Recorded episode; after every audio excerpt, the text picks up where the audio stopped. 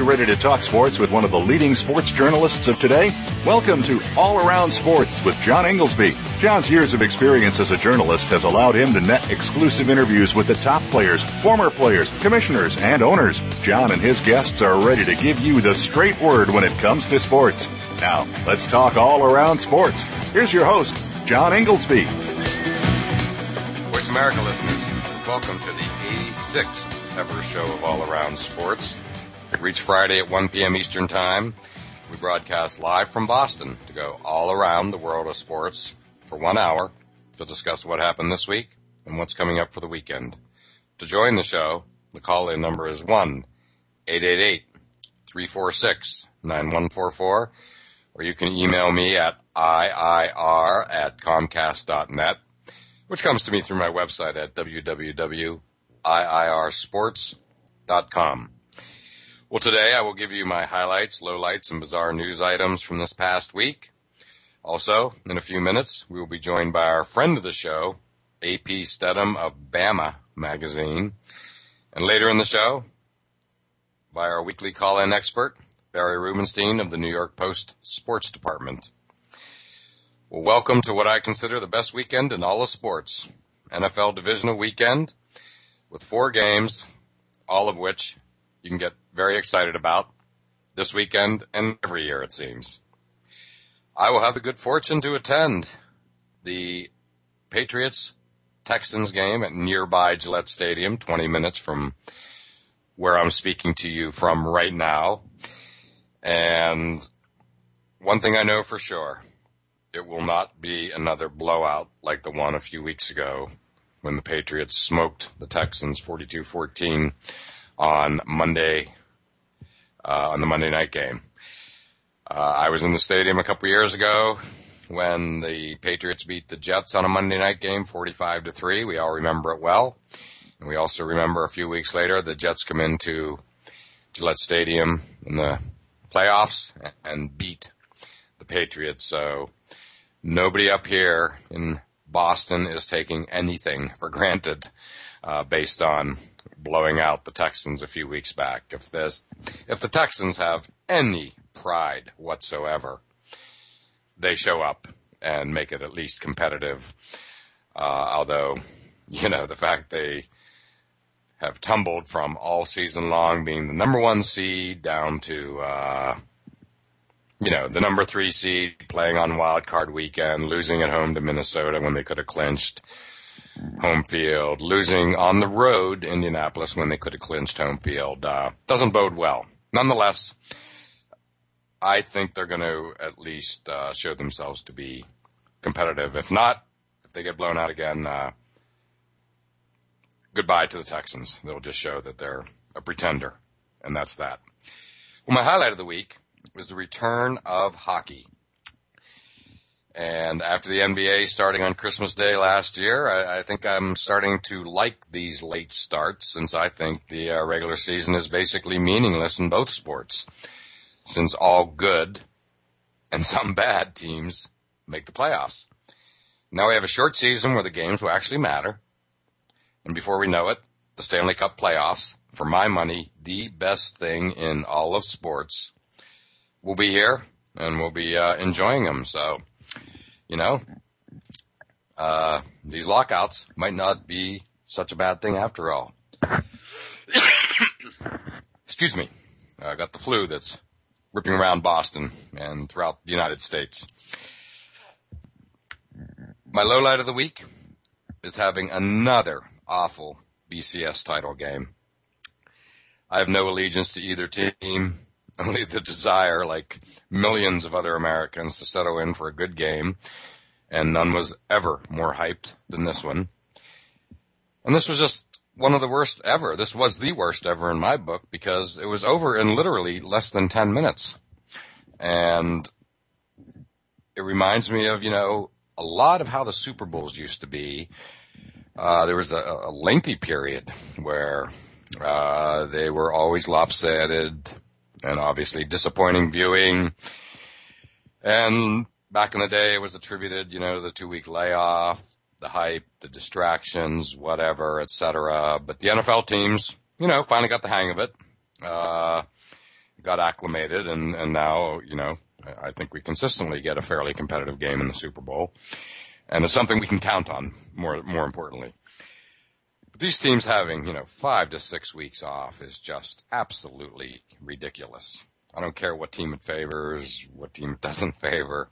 Again, just want to see some good football with the championship on the line. So I only hope that the new BCS playoff system uh, will eliminate this awful situation.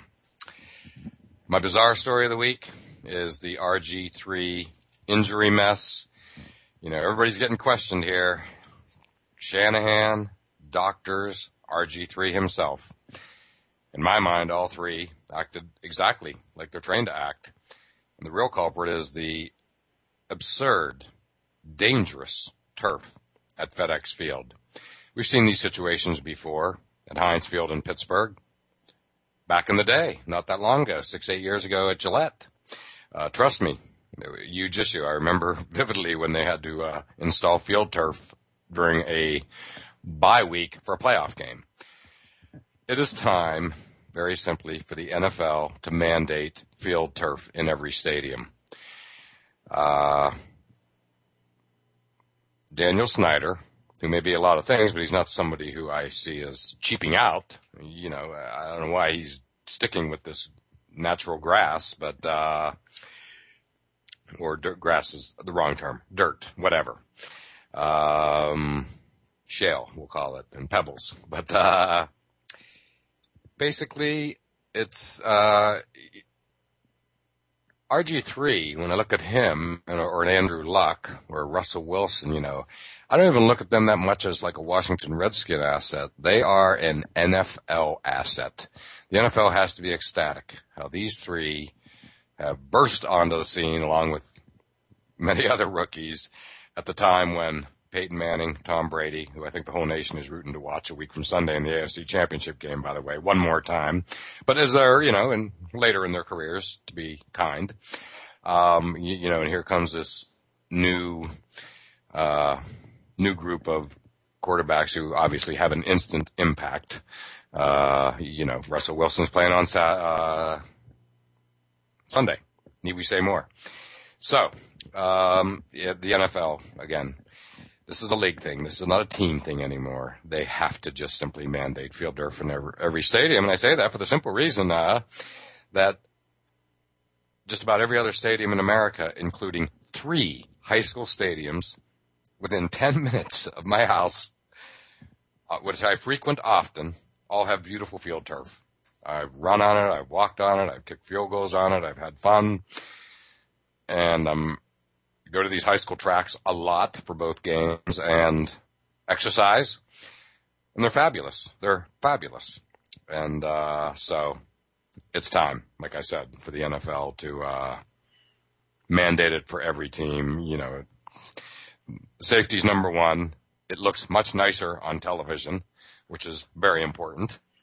And there's a whole host of reasons. I, to the best of my knowledge, it's fairly cheap. I don't think high school stadiums and just about every college in America would have them if they weren't relatively manageable. Not that money is any object for the NFL. So it's time.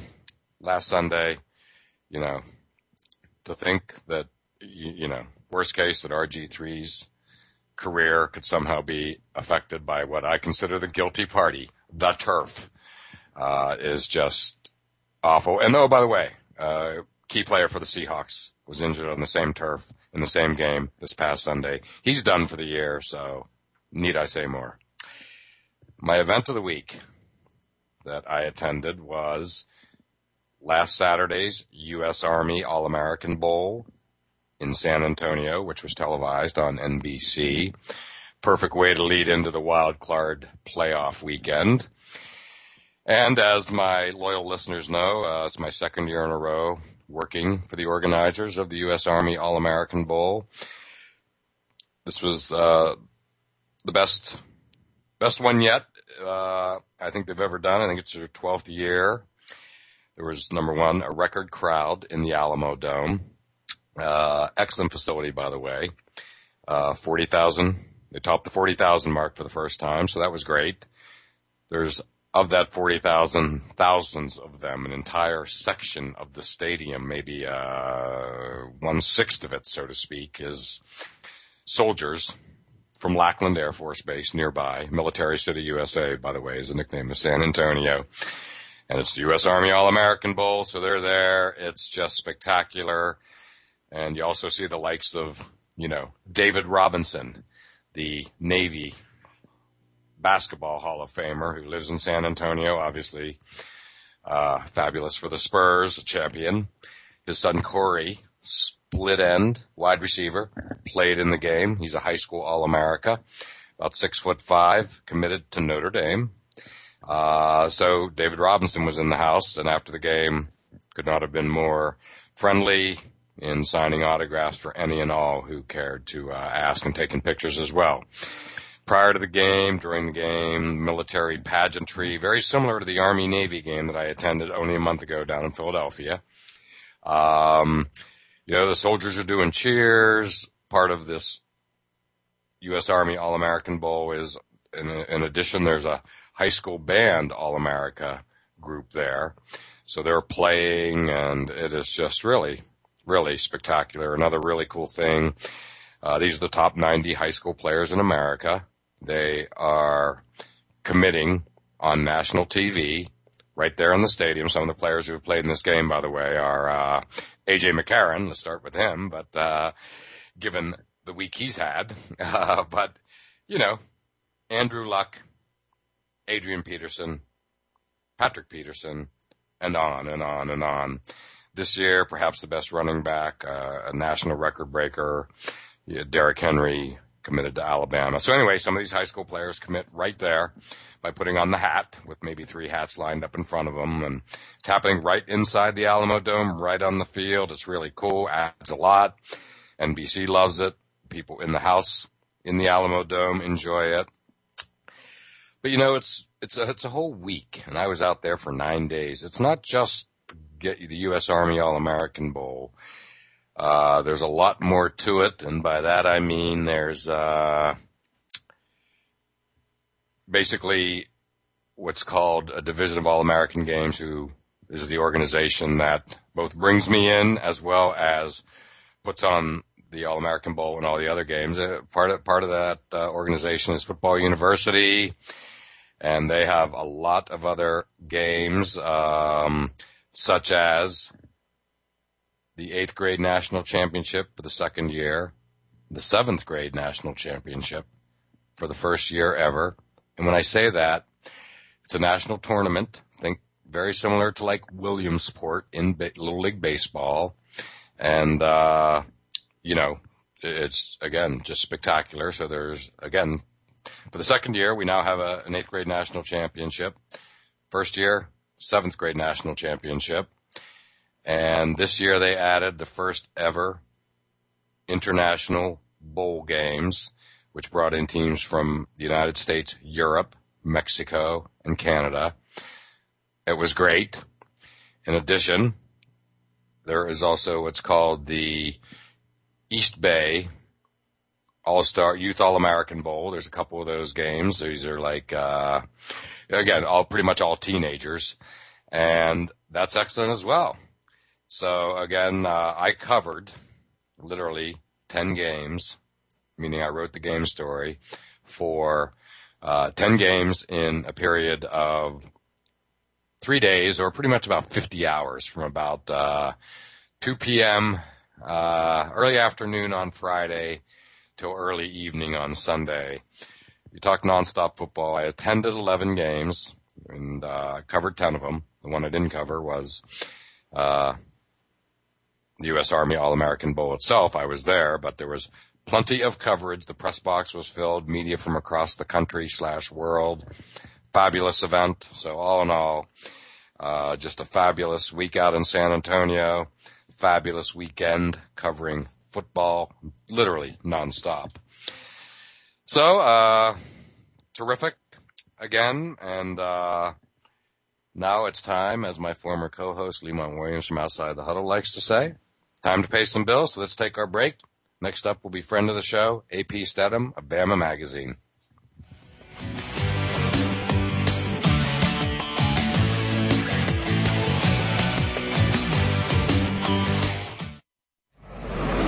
Your internet flagship station for sports, Voice America Sports.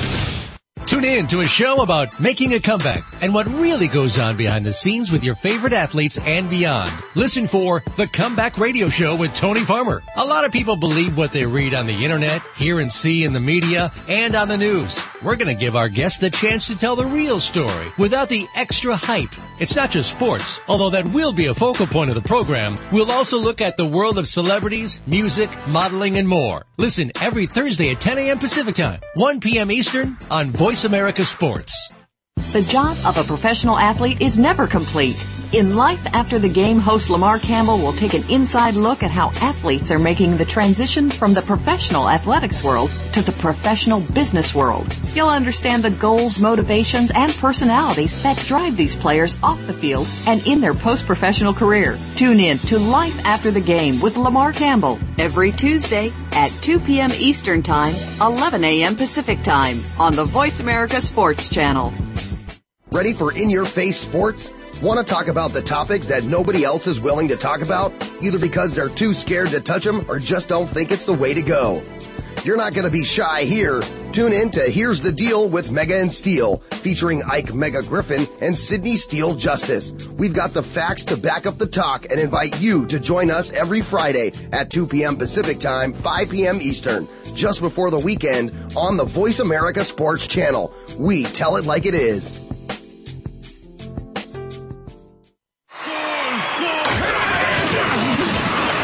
Internet flagship station for sports. Voice America Sports. You're listening to All Around Sports with your host, John Inglesby. Become a part of today's show by calling 1 888 346 9144. That's 1 888 346 9144. Or by sending an email to IIR at Comcast.net. Now, back to the show. Voice America listeners, welcome back to segment two of All Around Sports, and I am your host, John Inglesby. To join the show, the call in number is 1 888 346 9144, or you can email me at IIR at Comcast.net. And it's that time of the show when we typically have guests, and on the line with us is friend of the show, AP Steadham of Bama Magazine. And welcome, AP. Thank you for joining us today. Oh, glad to be here, John, as always. Well, AP, uh, I'm watching the national championship, the end of it. They come to the post game, and who do I see on TV as part of a group interviewing Barrett Jones, the Alabama center? Then you, and uh, let me tell you, AP, I, I'm sure you've heard it, been hearing it all week. You got some serious airtime. You were on literally the center of the television for a solid two minutes. That's no exaggeration. A lot of it had to do with the fact that Barrett Jones, one of the stars of the game, had also had the fourth quarter dust up with AJ McCarron, so everybody was dying to hear what he had to say, including ESPN. And there you were. I give you, as a fellow media member, I give you a lot of credit for really putting yourself in position. You were like right there. It was great. I loved it. Yeah, John, I, I hate that people had to suffer through that two or three minutes with, with my face on the TV, but I had to incorporate some of my basketball skills to get position and block out. I'll bet you did. I'll bet you did. Throw your weight around a little bit. You have to.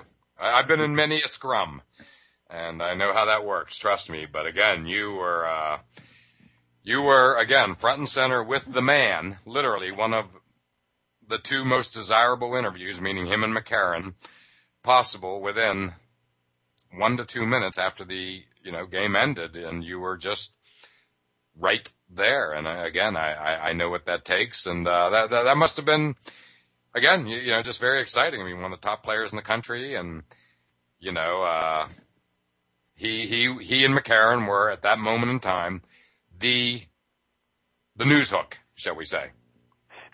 Yeah, Barrett's a special kind of uh, student athlete. Now, I don't know if he'll there'll be that type coming through Alabama again. You know, he's the most decorated offensive lineman in the history of the school. He won the Outland Trophy last year and the Remington Award this year, uh, playing center for the first time. And yeah, Barrett was talking about Alabama and, and how they kind of created a little bit of a dynasty, a little mini dynasty. And I always tell people that, you know, Alabama's been a dynasty since that Rose Bowl team of, you know, 26, uh, and they've had championships for eight different decades out of the last 10. And there's no, there's only one school that can make that claim and it, it's in Tuscaloosa, Alabama. But, but Barrett's a fantastic player and he'll he'll be a fine pro uh, because of his versatility, and he's an excellent team player and someone you want in your organization. Well, I, I know he, he almost in so many ways is too good to be true. Again, he's just uh, he's everything you want in an athlete, in a student athlete, and frankly, I'm going to be truthful with you. I loved what he did when McCarron got in his face. I mean, there they are with a 42-14 lead and, you know, he's the captain of the offensive line, so to speak. You know, he's the quarterback of the line and he just showed himself to be his own man. And I just, when he shoved McCarron, who I thought was just slightly out of line, I know he's the field general. I get it. I loved it. I, I, it was just, you know, my reaction was my reaction. I just said, this is great. And I know they were the big brother, little brother, and the little brother got too close to the big brother, and he just had to to put him in his place. And they they needle each other. You know, Barrett's usually the smartest person in the room, and and uh, he said in that interview he he was right, and he, he probably was. But but AJ's an emotional player, and he's trying to lead the team, and but they're all, it was all good, and they they hugged after the game, and and they're great teammates. Yes, and and if uh, I'm aware that they're uh, you know, roommates on the road together. And again, uh, I just thought, you know, and I like AJ McCarron too. I, I don't really have any dispute with what either did. They were both doing what they thought, you know, needed to be done. You just, you know, the score didn't matter. They they were running a play. They wanted to get it right, and then that's just how they go about their business. That's why they've won three out of the last four national championships down there. And uh, but I just thought, you know, I couldn't help but think Barrett Jones, uh, you, you know, struck a blow for offensive linemen everywhere. yeah. you know, that is not um, again like AJ McCarron. I'm not downing him. I, I liked. I just thought it was great, and they did. They hugged it out, figured it out. You know, anybody with a brother or sister, a sibling knows. You know, these things happen.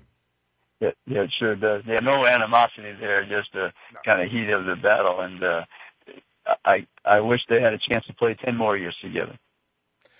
Oh, I know, I know. Um, so let me ask you, what was it like to be there? I mean, we we know what happened. I start off the show saying how disappointing, you know, for it to be a bad game from an objective standpoint, but leading into the kickoff, and I, you know, I, I mean, it had to be among sort of the most exciting moments you've experienced. Is that accurate at, at, the point of, you know, teams coming out on the field, you know, the anticipation? Yes, John, because, I mean, Notre Dame is the number one team in the nation uh, in scoring defense, and Alabama's right near the top as well. I think Alabama ended up the top defense, and there was that great anticipation of, of Barrett Jones and company facing that uh, vaunted front seven of Notre Dame. Yep. But, but after the first drive, John, I just got a sense that the front seven of Notre Dame was not as good as advertising, and I didn't have to see much more. I just thought they drove that ball 80 yards or so, and um, the rout was on. I didn't I didn't think they would be able to come back uh, from 14 points. Never mind 21 and 28 and 35. Exactly, and again, you know, from a objective standpoint, so disappointing. But for you, uh, working for Bama Magazine, the, the, you know, you're in yet a, you're in a golden age. I mean, for you, you know, I've had the good fortune to cover the Steelers, the Steel Curtain era. That's how I began my career, and here I am now, covering, you know, the Patriots from, you know, mm-hmm. 20 minutes away from where I live, and uh, and here you are covering what is, you know, really one of the great dynasties in the history of college football unfolding right before us with a lot of upside, the way, the way I see it. Oh, yeah, John, I tried to soak in every minute that I could. I tried to speak to all the people from Alabama, past and present, and I, I can't imagine them having a better uh, four years than this past uh, right. four years because unless they won four straight, I mean, which is I, that's like the unthinkable for me. But you know, they have so many good players going to the NFL, and there's very little fanfare off the field with with the teammates. They had to send two freshmen home, but that, that's a rare case. So, you know, excellent football playing, and Saban is a tremendous coach. A very few coaches across the country can have duplicated his program, and I don't see, you know, I see Alabama being there all the time. And I've told you this many times. There's many coaches who can recruit players, but Nick Saban, he can develop them. If they come in as a five star, they're going to leave a five star or better, you know, five star plus. They're a three star player. They might jump to that four and five star range after a while. That's the difference, I believe, in Nick Saban and other coaches in the Alabama program at this stage uh, in college football. Well, and I understand that perfectly, AP, because last Saturday afternoon, as I was telling our listeners earlier, I was at the U.S. Army All American Bowl where I was watching Derrick Henry uh, the record-breaking running back from Yulee, Florida. I think he holds the national uh, rushing record, if I'm not mistaken, but he certainly broke Emmitt Smith's uh, Florida rushing record. Anyway, uh, you know, he's special. I mean, just like you said, you only needed to see one drive on Monday night to know Alabama was going to win that game and they were going to dominate. I only needed to see Derrick Henry make a couple of runs to say he's special and he's going to Alabama, as yeah. are many other, as I mean, were many yeah, the, the rich other players. keeps getting richer. Uh, Eddie Lacy, he, I don't know if he announced it that, you know, he, he probably will leave Alabama. They, they just announced. He probably he needs to because there's only so much tread on a running, on a running back. And, you know, TJ Yeldon will, uh, I mean, TJ Yeldon will step right in. He's the first freshman to, you know, be the MVP of the A-Day game before he plays down a college ball. First freshman to debut with a hundred, over 100 yards against Michigan. First freshman to gain a thousand yards, and he's the first person to be part of a, a 1,000 yard uh, duo duo at Alabama. Lacy had a thousand, and and Yeldon. So he set all kind of records in just his first year. So there, there's there's plenty of talent. You know, Jalston Fowler, a big running back, was injured, and Dee Hart, a scat back from Orlando, they were both injured this year. They're coming back, and then Henry. So there's a, a stable of running backs uh, if Lacy doesn't get back there, and Alabama should be good for a long time. Right, and that's why I bring up uh, Derrick Henry is because I watched in last year's U.S. Army All American Bowl T.J. Yeldon, and there all of a sudden, you know, so I watch him. He's great. Next thing I know, he's on national TV ripping it up for Alabama, and then here comes Henry, much more heralded than even Yeldon was yeah. And, you know, and he, he is a big, fast back. He's big. I'm uh, 6'3", 245. and he is, uh, you know, he, he's much more along, along the lines of, you know, Ingram, Trent Richardson, and Eddie Lacy. Like, you know, he's yeah. a big back. And, uh, yeah, maybe but, the big, powerful Eric Dickerson or something like that. Well, exactly, exactly. And, uh, yeah, so it's, it's just amazing. And by the way, within the past hour, uh, Eddie Lacy and a couple of others have announced they are indeed going to the NFL. Nick Saban actually announced it apparently. Mm-hmm. Um, so yeah, so you and I will probably see each other again at this year's NFL draft where it will be another dominant Alabama presence in, in just a few short months. Yeah, DJ Fluker, I'm sure is probably one of the other ones that announced, and maybe Dee Milliner as well, the uh, cornerback for Alabama. Uh, those are all fine football players who contributed, you know, in two or three years. Uh, DJ Solomon is a young player, and he put on the defensive line uh, his, early in his career in high school, and then shifted to the offensive line. He's a powerful blocker, emotional fellow, uh, likes to be a leader, and another good teammate to, to have uh, when the going gets tough. Wow. Again, the rich get richer. It's, uh, you know, you know, I have to ask you, is, is this among your career highlights covering this team up close like you have been? You know, John, I, I really do because, and it's the fact that they defeated Notre Dame. There was that long history of about uh, 40 years or so where Alabama had lost to them in the Sugar Bowl by a one point, and then the next year in the Orange Bowl by two points, and that stuck in the craw of the Alabama folks all this time. And I wrote that for some people, Monday night uh, uh, from Alabama, it was a religious experience. It was an exorcism that took place uh, casting aside the, those one and two point losses, and I'm not talking about the uh, regular season losses uh, during the 80s, but those two bowl games. If you ask any Alabama fan what has stung the most through the through the glorious history, it's been those two games where they had a chance to uh, win, you know, unanimous national championships. Absolutely, absolutely. Well, AP, you know, good for you that you are covering one of college football's greatest dynasties ever. We can all now easily say that. And as also you and I very well recognized. enjoy it while it lasts. These things don't last forever. And sometimes they come to an abrupt end. There's no reason to believe that's going to happen here. In fact, it just seems like, uh, you, you know, we're in the middle of it, not in, not anywhere near the end of it. It's just in the yeah, middle of it. Yeah, Saban and his wife, they seem to be enjoying the college scene. They're very involved with the community and helping the less fortunate and, and students and, and families from the tornado. And they're, they really like to see young men grow.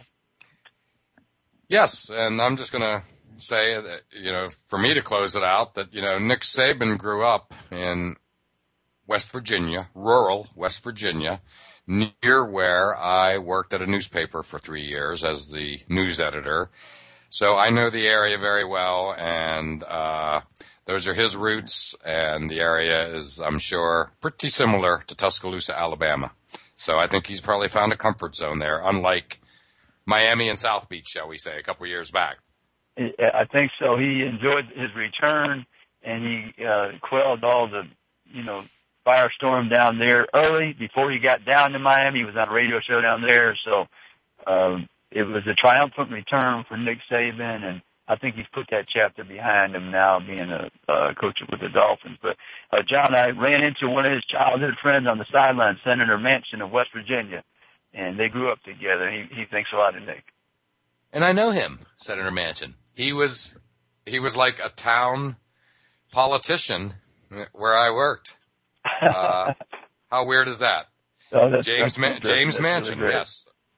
James Manchin is yes, he he was a local politician when I worked at the newspaper, and now where I, I see where he has risen to the high highest highest of heights, and I'm loving it again. And uh, so yeah, wow, what a small world, huh? Yeah, they stick together in West Virginia. Indeed, they do, and they do in Alabama. I'm looking right at ESPN. Alabama running back Eddie Lacy, quarterback Dee Milliner announce intentions intentions to enter 2013 NFL draft. AP, you and I will be there to see it, right? Oh, we sure will. Yeah, it'll be Radio quite an, another Alabama infomercial, maybe. I don't know. Uh, You and I will be at Radio City and uh, for the NFL draft, and again it'll be heavy Alabama. So once again, great insights. We feel very fortunate here at the show to have you know, someone uh, of your stature covering again a college football dynasty, taking time out of your busy schedule and really the past two seasons to talk about again one of the great teams in college football history, and, and you have a ringside seat for all of it. It's wonderful for for us, for you, and for our listeners. I'm very fortunate, John. You're most gracious host, and I'm glad to do it at any time. Terrific, AP. Well, I'm sure we'll be talking again soon. And uh, once again, thank you for your great analysis and insight and uh, color right from the field. And uh, I'm sure we'll talk soon. Okay, John. Thank you very much. I sure have enjoyed it. All right. And with that said, time for our break. And on the other side will be Barry Rubenstein of the New York Post.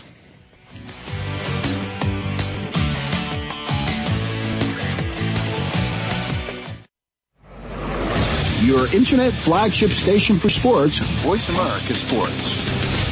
Every Wednesday, you'll want to talk sports with touchdown Tony Collins and his co-host Bill Mattis. Tony's broken records and has been to the Pro Bowl and the Super Bowl. We'll talk about what's happening in sports every week with news, action, and notable guests from all aspects of the sports world. We'll also involve you by discussing questions and topics of interest sent in via email from listeners all over the world. Become what you believe. Tune into Sports Talk with Touchdown Tony Collins, Wednesdays at noon Eastern Time, 9 a.m. Pacific on Voice America Sports. Do you feel the need for speed? Whatever your addiction, NASCAR, IndyCar, NHRA, Formula One, or even lawnmower racing, Pit Pass USA has got you covered. Larry Henry here, host of Pit Pass USA. I put my 30 plus years of being a motorsports broadcaster to work to bring you not only the best guests, but also the most interesting guests in racing. Pit Pass USA with Larry Henry. Your front row seat to the world of racing. Wednesdays at 7 p.m. Eastern on the Voice America Sports Channel. Be there or get a DNF. Want to experience football from the perspective of two former players who also have coaching experience? Tune in to Sports Info UM with Daryl Oliver and Sam Sword. We'll talk about the drafts, play-by-play, and even what's happening in the offseason. Daryl and Sam have the connections and the knowledge to bring you the inside stories of the game's past, present, and future. We'll cover the camps, on and off field, and everything else, football and beyond. Sports Info UM is heard Mondays at 8 p.m. Eastern, 5 p.m. Pacific on the Voice America Sports Channel.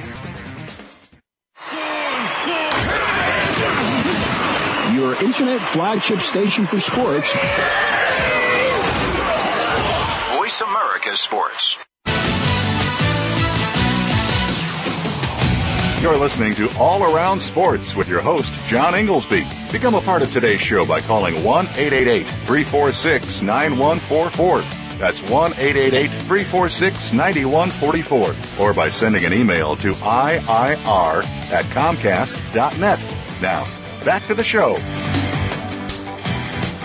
Voice America listeners, welcome back to segment three of All Around Sports. And to join the show, the call in number is 1 888 346 9144, or you can email me at IIR at Comcast.net.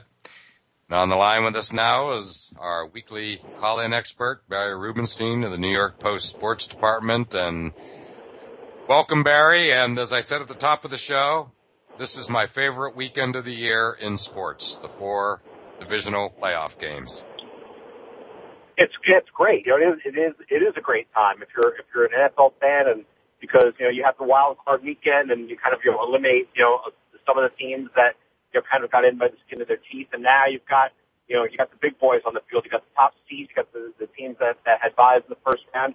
Now we get to see them in action, and uh, yeah, I, I agree. It should be a really really fun weekend for the for NFL fans. Exactly. Yes, we've kind of uh, weeded out, you know, potential pretenders, but yeah, these are the best eight teams in football, and you have your four bye week teams rested and ready, and it just uh, there's just really nothing like it. I mean, all the games feel big, seem big, and hopefully are big. Uh, wild card weekend. I mean, let, us face it, it was disappointing as far as if if you like drama, and that's what I like. Uh, none of the games were really too interesting except for the final game, which is the one that personally I was most excited about, and I think the country was too. Obviously, Washington, Seattle. But a lot of that drama, I felt, obviously got overshadowed with RG3's injury. So it didn't feel dramatic. It frankly just felt sad. Yeah, I agree with that because, you know, you know, I mean, he's been such an amazing story this year. And that was that was so, you know, that was really hard to watch him, him go down the way he did. And, you know, I, really do think the kid's a warrior. I think he's a tough kid, and I think, you know, Shanahan came under a lot of heat this week, and, you know, I don't know if it's all totally deserved. I mean, I think some, some of it is, but, you know, when you have a quarterback that says, you know, I'm okay, the doctors say, hey, he's okay to play, you know, it's, it's, it's I think it's really hard to really come down to the coach that much uh, considering what was at stake. You know, you know when, you, when you've got it, when you've got doctors and the player telling you, you uh, that hey, I'm fine, hey, I can play.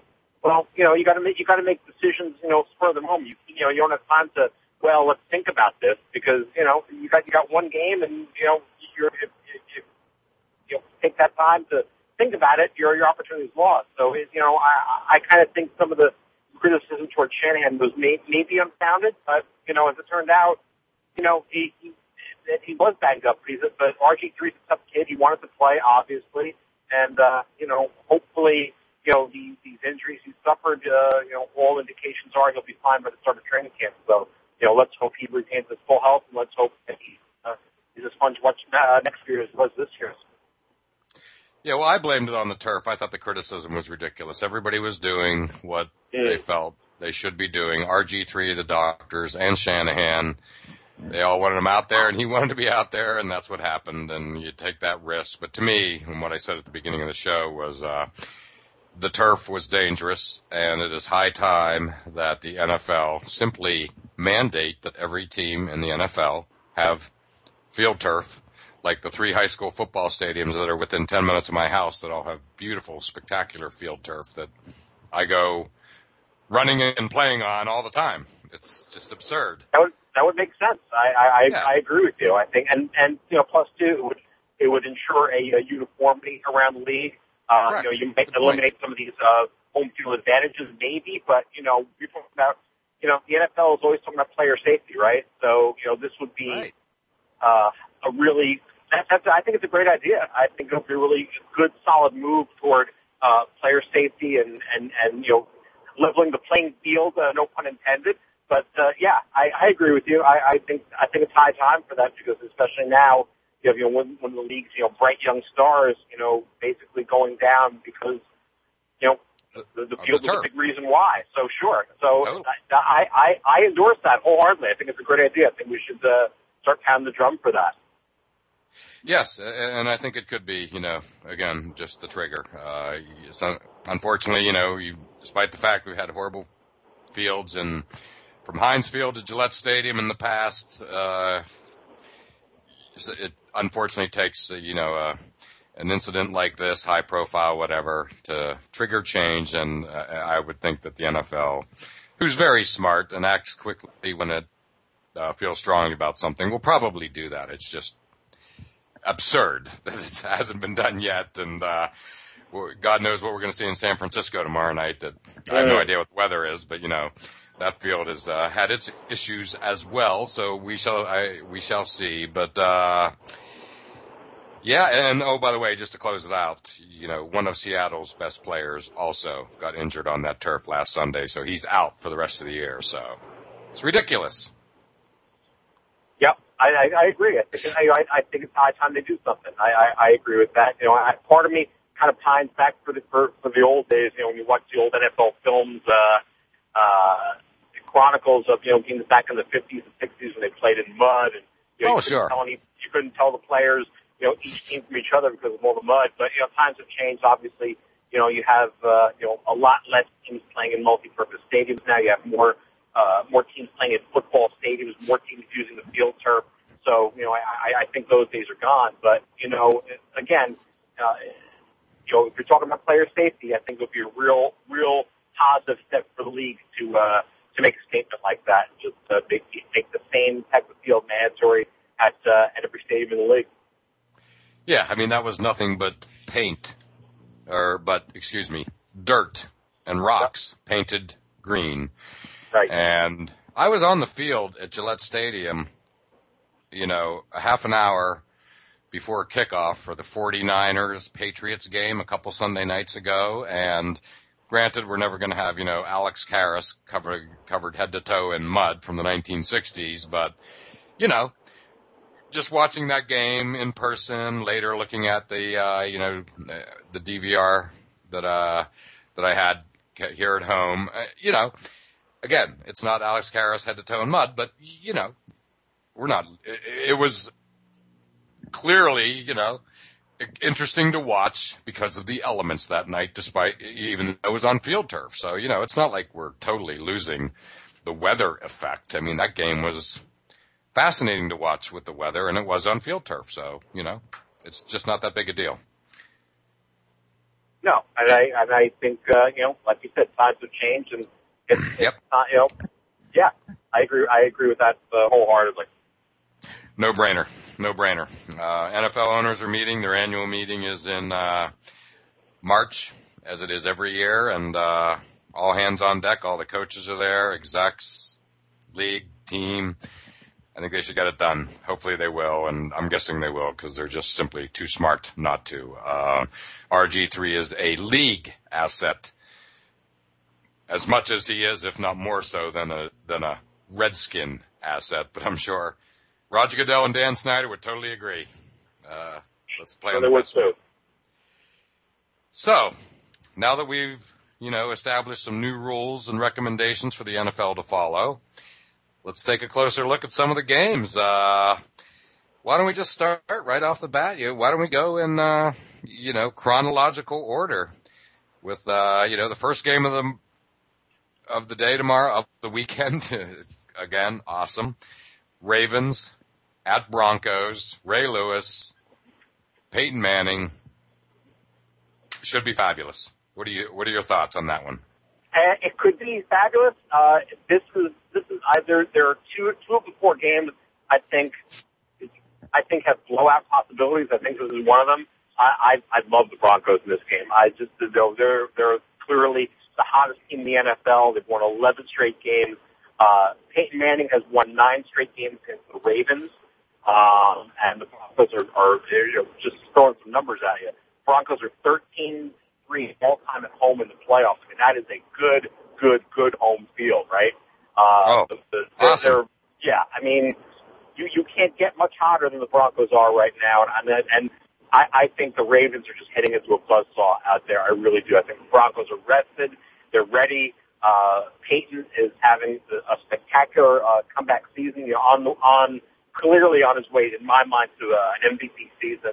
And uh, I, I just I, I think this is a tough tough spot for the Ravens. I really do, especially uh, a team that's had had some issues as far as consistency goes. Um, you know, Joe Flacco's been real good on the road as a playoff quarterback.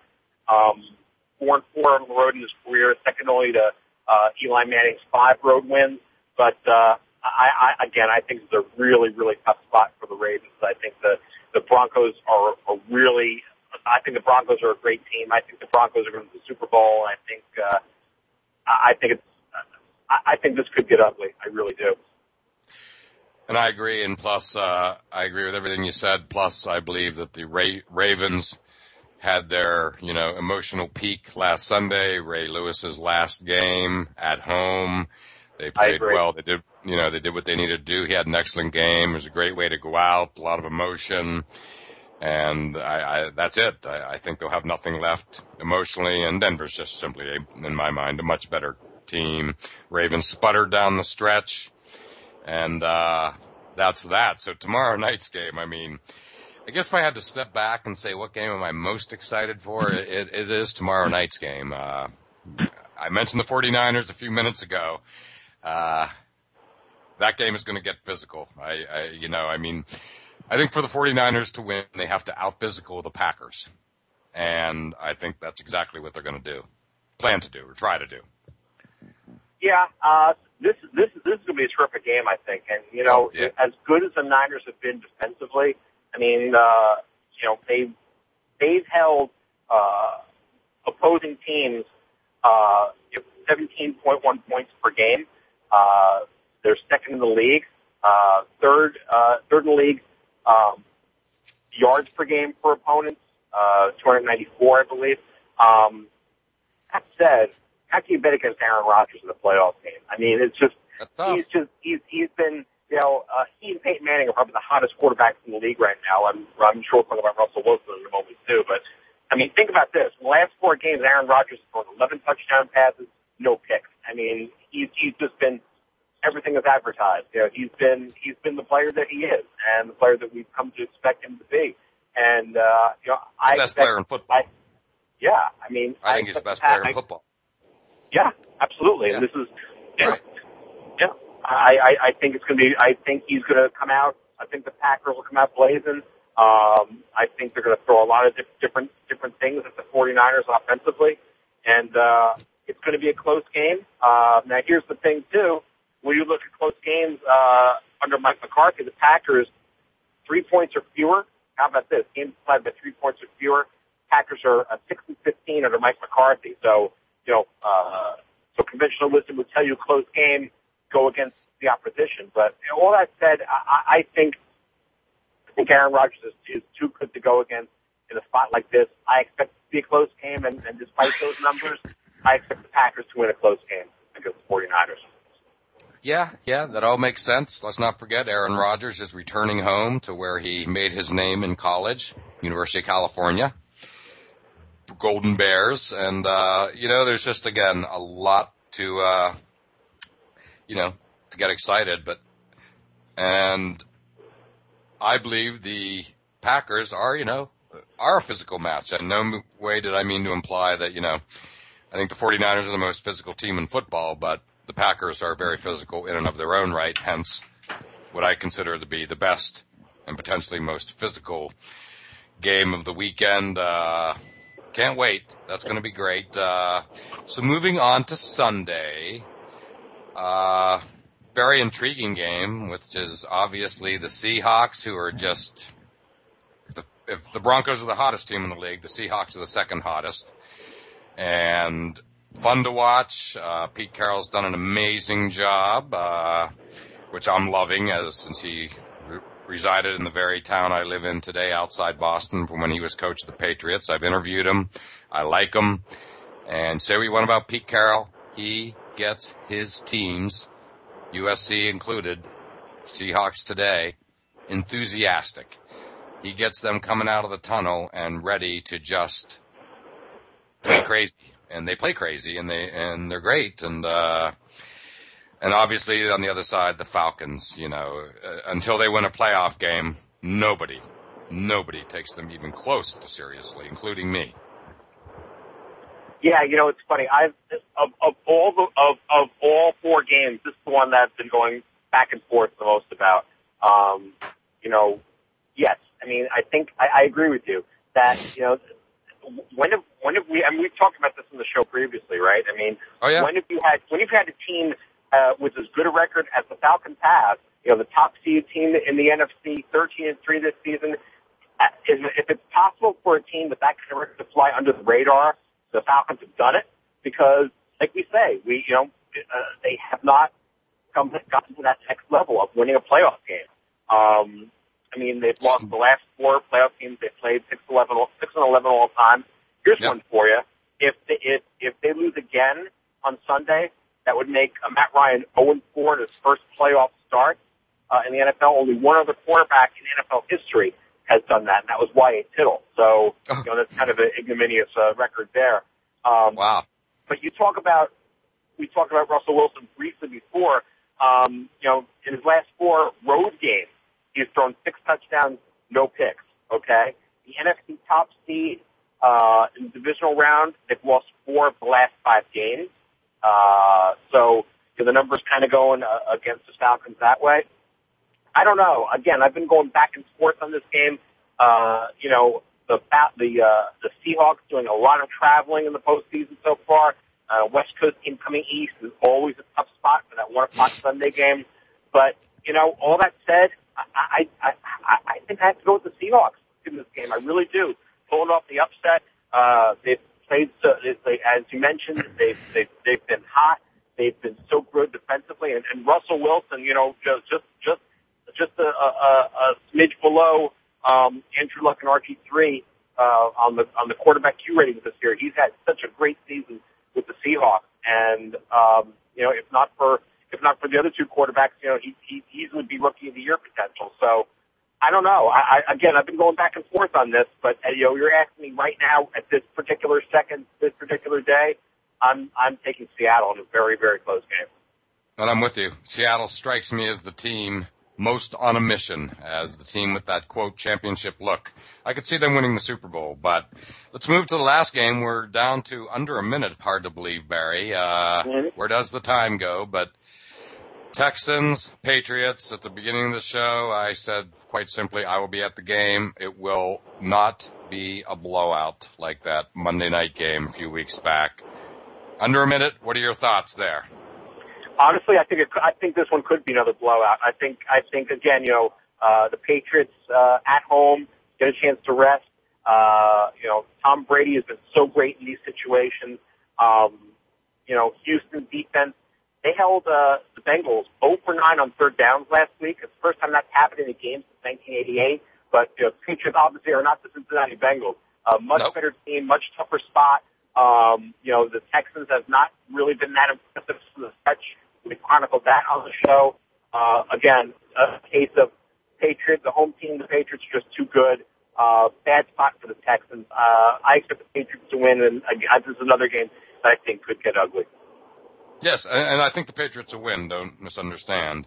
I just think if the Texans have even a beat in their heart, it's not a blowout. I, I just simply think it will be what I'll call mildly competitive, where in the third quarter the game still will be quote in doubt. But no, I, I totally expect the Patriots to win uh, soundly, if not handily. But in no way do I expect to blow out. Uh, you know, like what we saw three, four weeks ago, or, or and if there is, then uh, the Texans need to uh, blow it up because they, they will have proven to be a team that is uh, uh, dysfunctional in some regard. But Barry, hard to believe we're at the end of our time. Thank you as always. Glad we had a chance to touch on all four games. Going to be a great weekend.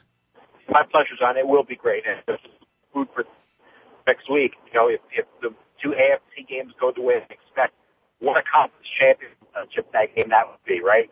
With the uh, Brady Manning, one more time. Patriots, yeah, Patriots heading out to Mile High uh, to face uh, Peyton and the Broncos. That would be a tremendous football game. So just kind of throwing that one out there. I'd love to say I'm rooting for it, except if the Ravens win tomorrow and the Patriots win, I'll be attending the AFC title game, which will be a rematch of last year's AFC championship game. Uh, there you go. Courtesy of Billy Cundiff. So that's why I love this weekend. I'm a happy guy any way you cut it. It's just going to be fun to watch. And with that said, Voice America listeners, thank you for tuning in, and we'll look forward to doing it all again next week, Friday, 1 p.m. Eastern Time. Thanks again for tuning in to All Around Sports with your host, John Inglesby. Be sure to tune in again next Friday at 10 a.m. Pacific Time, 1 p.m. Eastern Time on the Voice America Sports Channel. Have a terrific weekend, and we'll talk sports again next week.